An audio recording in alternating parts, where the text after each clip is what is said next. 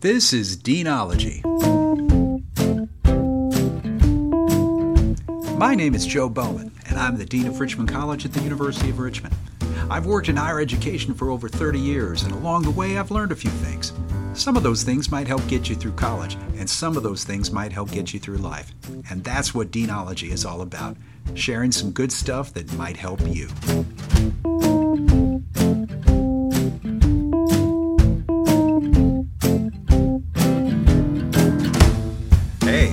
Talking about reality. How is it created? How do we perceive it? And what does it have to do with how tall I am? Stick around, it could be a fun show. If nothing else, it'll waste about 10 minutes of your time.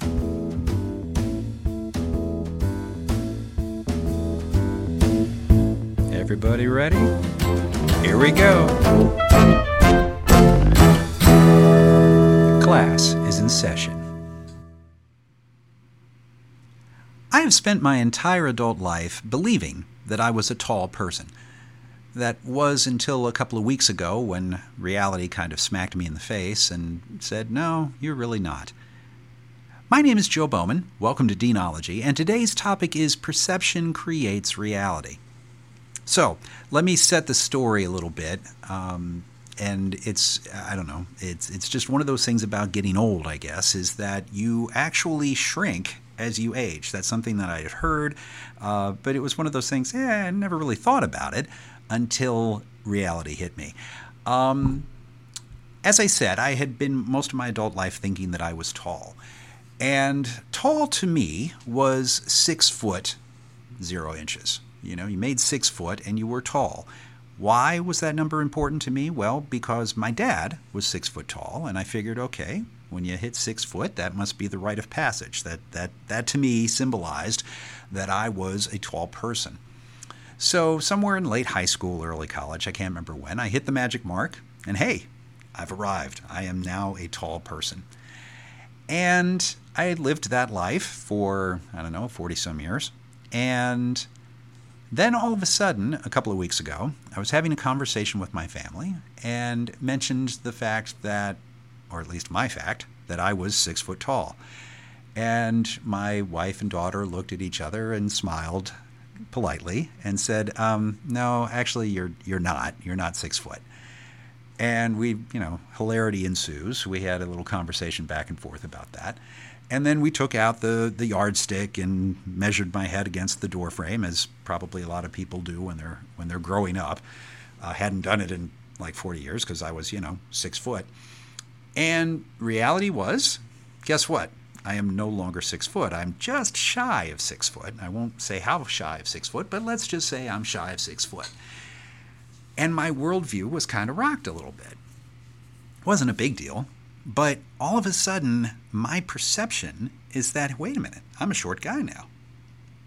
Now here's the here's the tale of the tape. The reality is that a quarter inch or a half inch or whatever really doesn't make a difference as to whether one is tall or not tall. It's all in your mind. It's in your perception of of who you are and, and how you carry yourself and how you see yourself. So when you look at things objectively, being six foot or 5'11 and something something, to some people, I am still tall. To uh, an individual, and, and I have friends that are, are significantly less than six foot, I'm still considered tall to them. I have friends who are well over six foot, in fact, some that are over seven foot, and they look at me and say, Dude, you've always been short. Just welcome to that realization. So it's important to realize that how you perceive yourself and the perceptions that you create about the world around you shape how you see the world. Now, how does that relate to anything beyond my height? Well, let's think about how we view a task in front of us. How do we view a challenge? Do we see it as a challenge or do we see it as an opportunity? Now, I'm not saying that shifting your perception of things is going to make the situation better automatically. I mean, nothing is a panacea, nothing works just like that.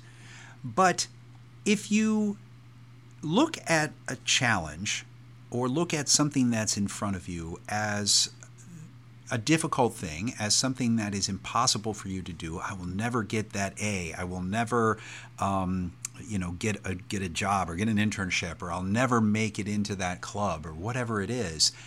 If you if you look at things from a standpoint of I can I'll never do that. I can never make that happen. Um, the odds are that you're going to convince yourself, and it becomes a self fulfilling prophecy.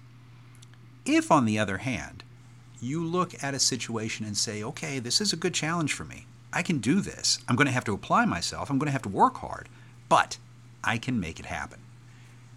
That perceptual change can impact how you approach it, and it can it can impact how you um, uh, train. You know, work towards the situation because if you believe that you can, you might just all right. But if you believe you can't, then you've already put yourself in a situation where you're two strikes against you.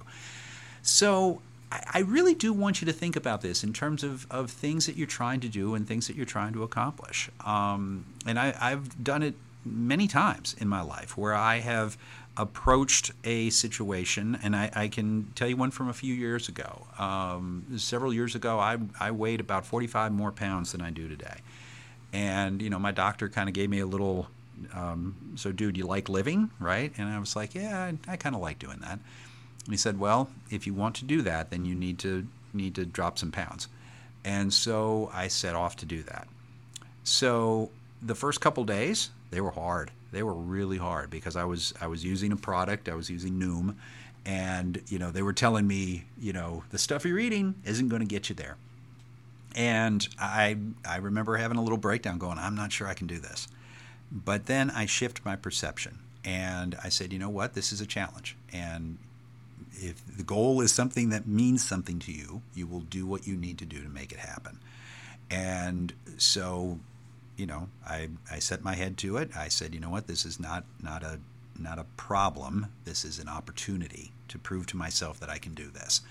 And I made it happen. And it's something that I am proud about, and it's something that I worked hard at and you know the goal goal was achieved. So um, I really think if you take a look at some of the, the the goals that you set for yourself this semester or this year, and put your mind frame to saying, you know what, this is a challenge. This is not going to be hard, but it is something that I can do. This is an opportunity to prove I can make this happen. Um, shift your perception. Okay, and I really believe that perception creates reality. Um, you know, it, and, and that works in a lot of other ways too. That if you perceive that you're going to meet a lot of folks that are going to accept you for who you are, then you know you don't go into those confrontations with kind of an edge. If you go into the situation of saying, you know what, I'm just going to go and talk with some folks. I'm going to see if I can make some friends here. Um, that perception alone could make the difference in how others perceive you and how you perceive how others interact with you. So that's the that's the thing I want you to work on this week is shifting your perception on some of the things that you think are going to be difficult, on some of the things that um, you right now are perceiving as challenges and maybe some difficult challenges. Shift your perception and see if that makes any difference in how how things roll with you know, trying to try, trying to reach that goal. So hopefully that was helpful for you. Um, I have a couple of program notes. Uh, the big one is that I am on Instagram, so if you're interested in in seeing some of the things that are the inspiration for the show uh, or just some commentary on it, uh, I am on Instagram. The handle is at deanology.podcast. So that's deanology.podcast. Uh, I am also on threads. If you're on them, I'm not sure who's on them, if anyone, uh, but we're going to try it. And so typically I will post something after the show um, that has information related to what I was talking about. Uh, because as you can figure this out, I'm making it up as I go.